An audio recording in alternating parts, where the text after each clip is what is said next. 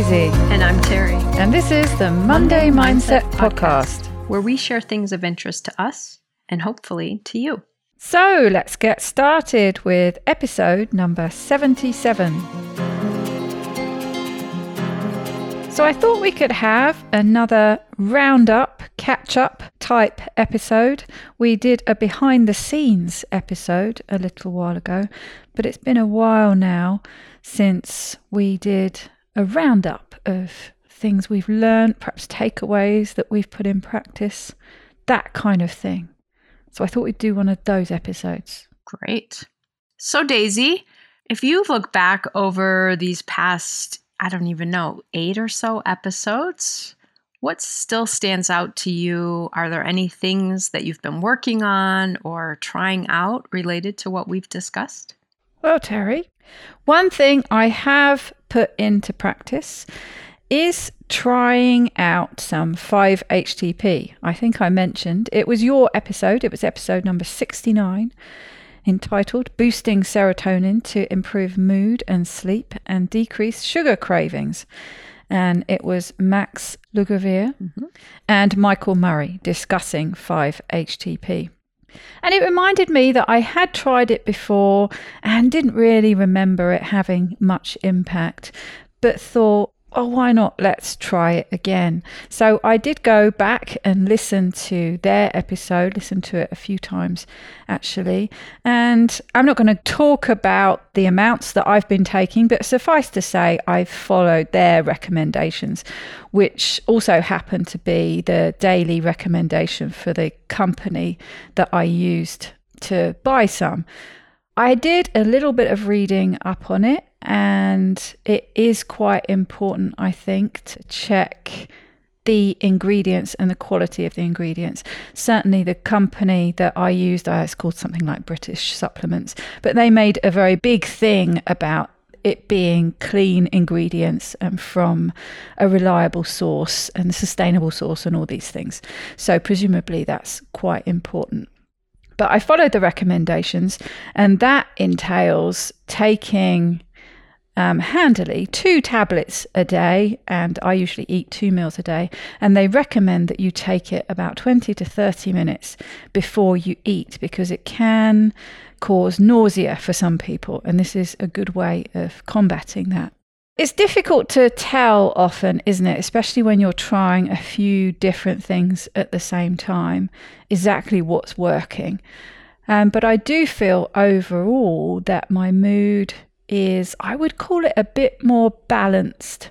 I don't feel like I'm having so many of those extremes, those feelings of dread that I've spoken about, which I guess is anxiety and really low mood. It feels a bit more on an even keel, but it feels different to what I remember, at least from when I started taking Prozac, I was advised that it could leave you feeling very sort of woolly headed.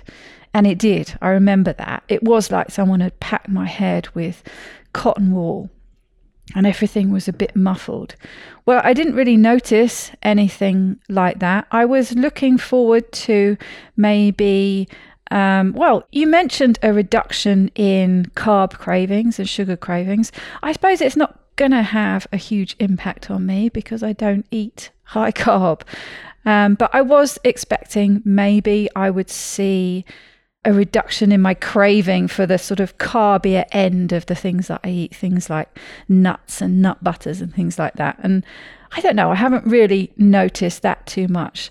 I did for a while at least notice a bit of a reduction in appetite, so I think maybe it has a bit of an effect like that. But mostly, I would guess, just sort of balancing my mood. And it doesn't have, I think the Prozac had a sort of overall numbing effect and mm-hmm. ended up with me maybe not feeling much of anything. And I don't feel that. How much of it is a bit of a placebo effect? I don't know.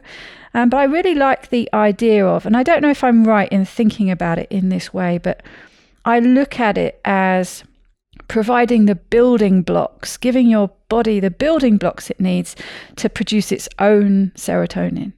And I really like that idea rather than just trying to provide the end result, provide the window dressing, if you like. It's, it's giving you the blocks to build a structure. And to me, that fits in well with the way I eat. I feel that if I nourish my body well, I'm giving it the building blocks to make my body and mind as healthy as it can be.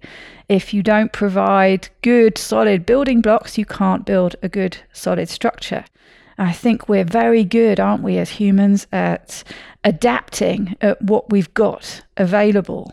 And we'll make ourselves work with whatever there is at our disposal. But we can end up with a bit of a flimsy structure that ends up falling to pieces if we're not too careful. So I, it just sort of fits in with what I think is a good approach. And like I say, I, I don't know if I'm right in thinking of it like that, but overall, I would say, and I guess the only way to test whether it's working or not is to stop taking it. And I feel like I'm getting enough benefits that certainly for now it's worth carrying on with it. I love that thought about it being more about giving your body something it needs to work the way it is intended to work. And I think that doesn't preclude us from using pharmaceuticals on the other side if necessary. Mm. But I think we've come so far in our approach to things that we jump to the pharmaceuticals first. And, you know, no one has a Prozac deficiency. Mm. No one has a, you know, Celexa deficiency.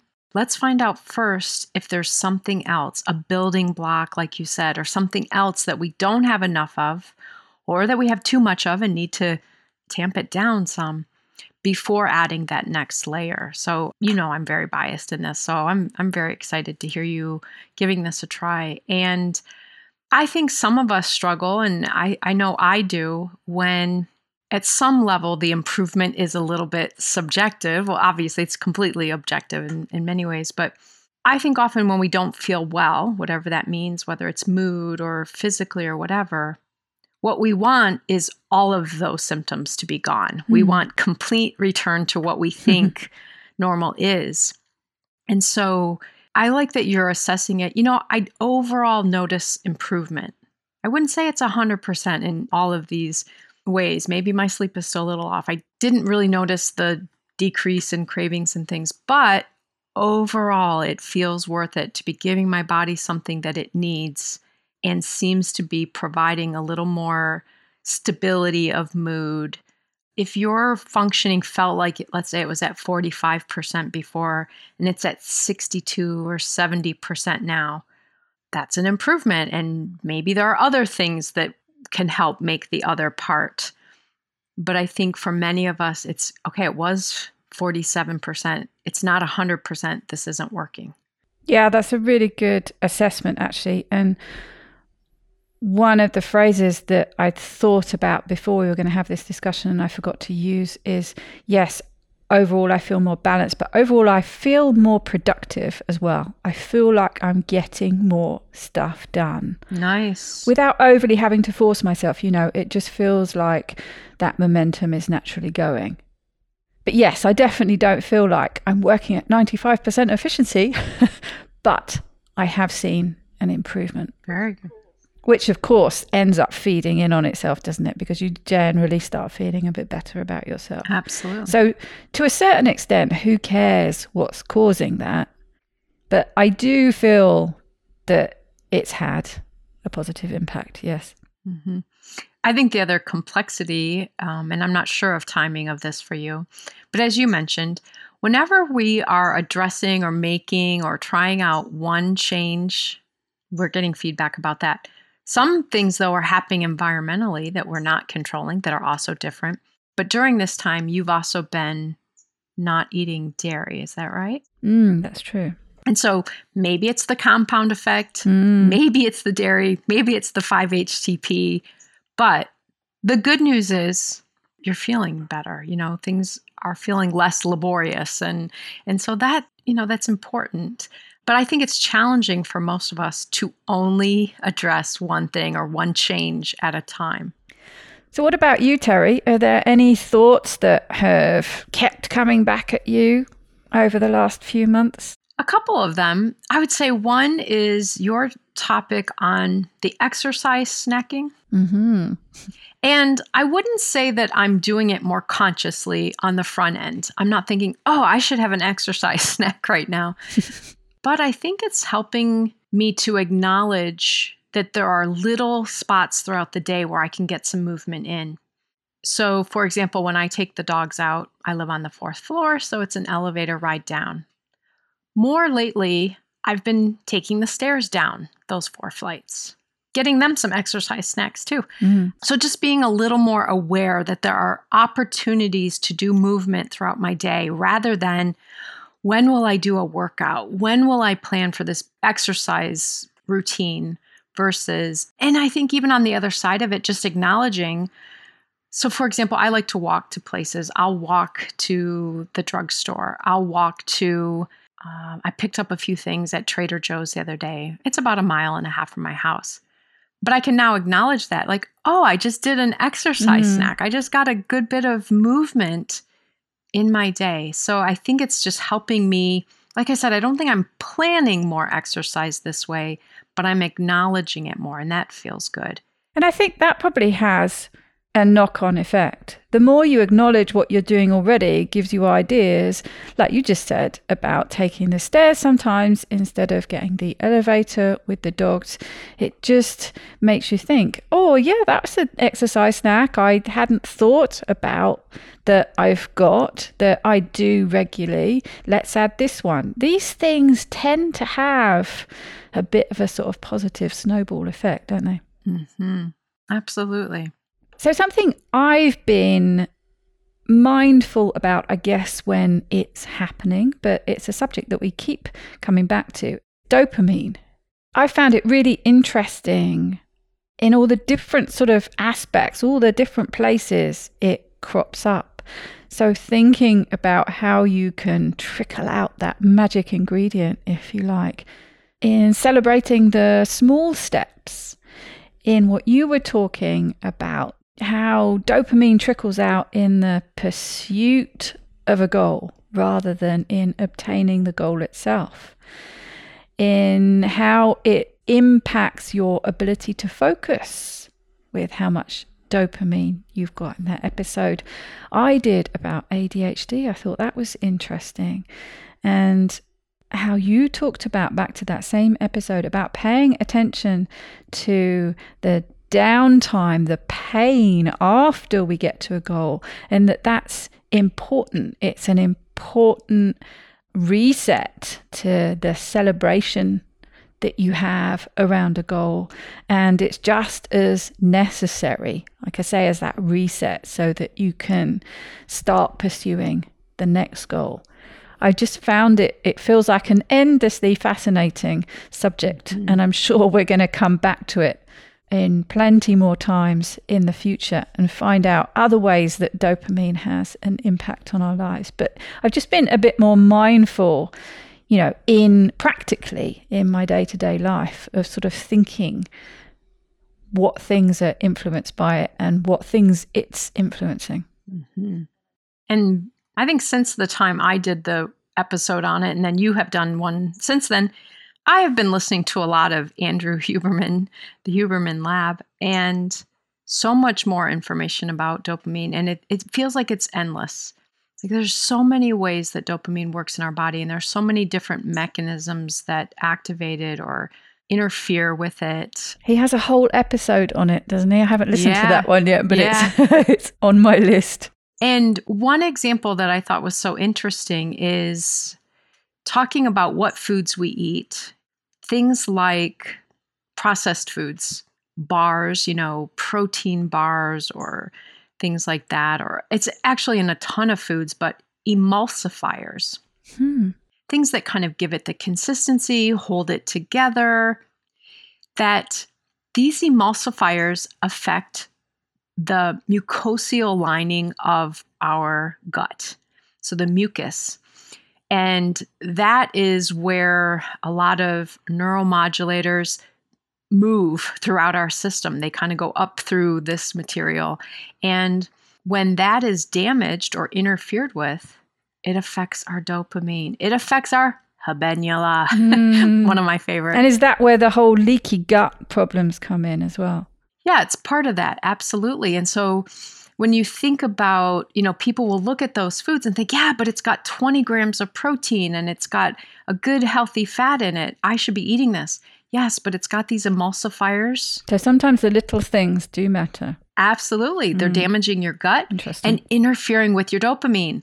So it's blunting your dopamine response, which, you know, that's not a good thing because then we're going to have to seek more of it to try to get that Mm. feeling.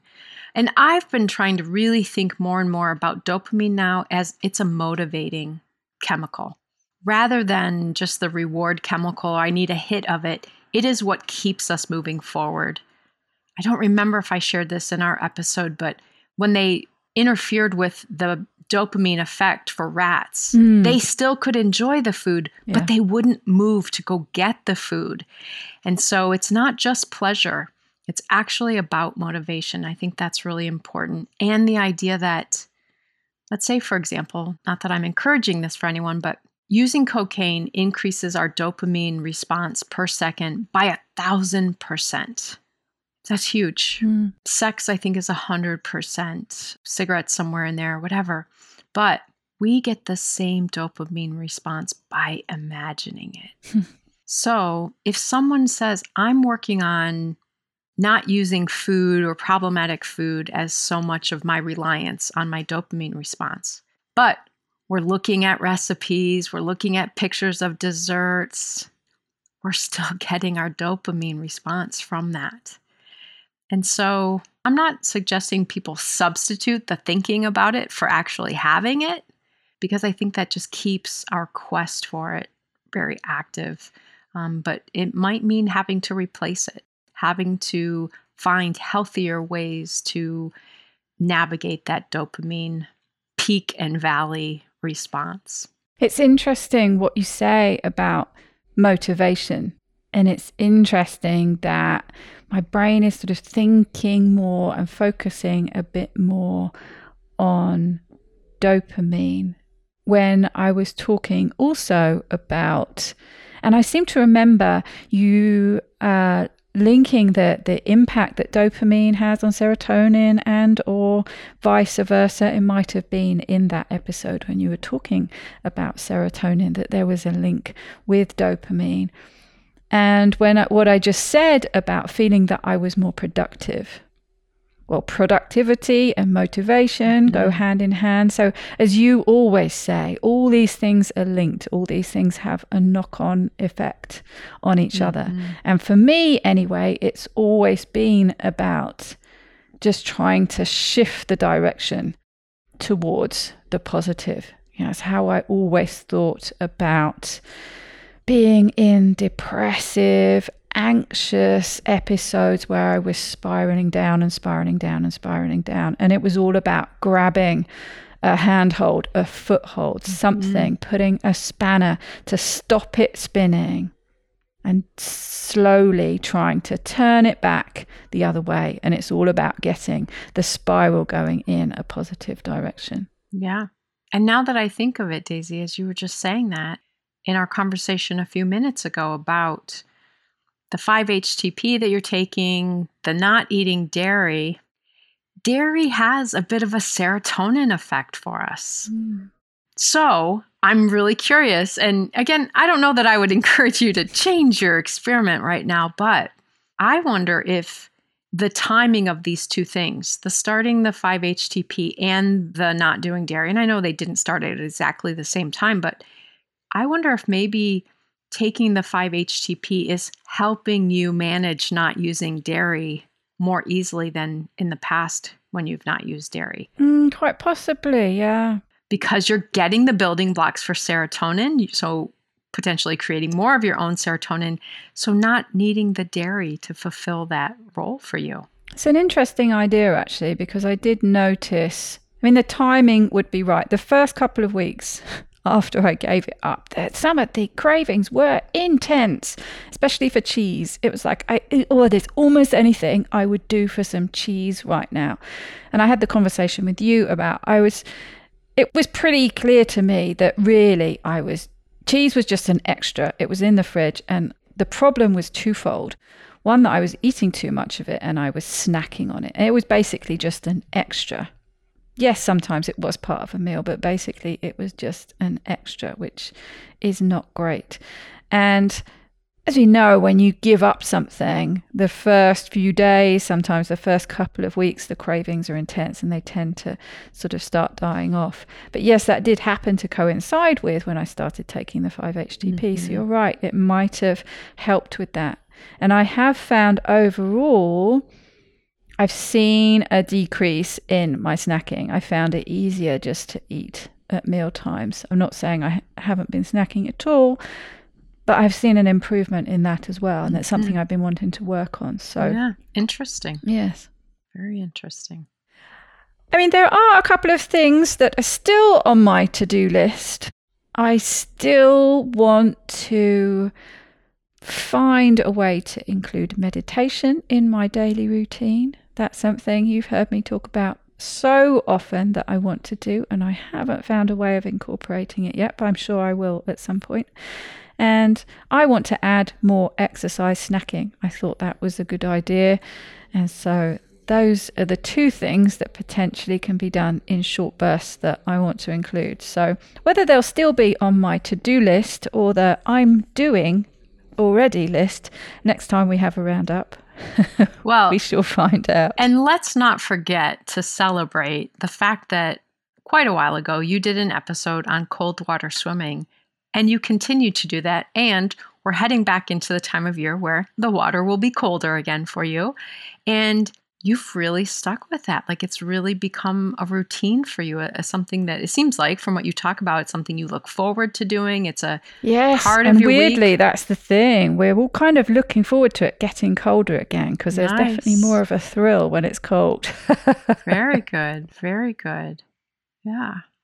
Well, I hope everyone has some things that they've been listening to us talk about that they're still working on. Hopefully, some things they're finding that are helpful to them and looking forward to some new things. Of course, as we have both already said, I'm sure some of these things will cycle back through. We'll talk about them maybe from a different angle, but always just trying to find things that we find interesting that might help you as well. So I hope everyone has a great week. Yes, and let us know we love it, don't we, when we get messages from people saying that something we've chatted about has helped them and even pushed them into doing something. Our mutual friend, Jackie Fletcher, I think has messaged us both, but she's got into cold water swimming and she has been really enjoying it. We love to hear from you. So if there is something that you've been trying yourself and finding success with, do let us know. Absolutely. But in the meantime, have a great week.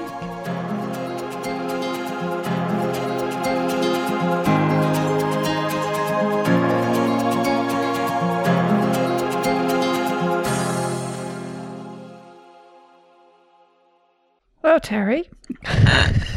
you know, we probably have somebody somewhere that's imitating that. well, Daisy. Well, Terri. we are such a cliche of ourselves now. Mm-hmm.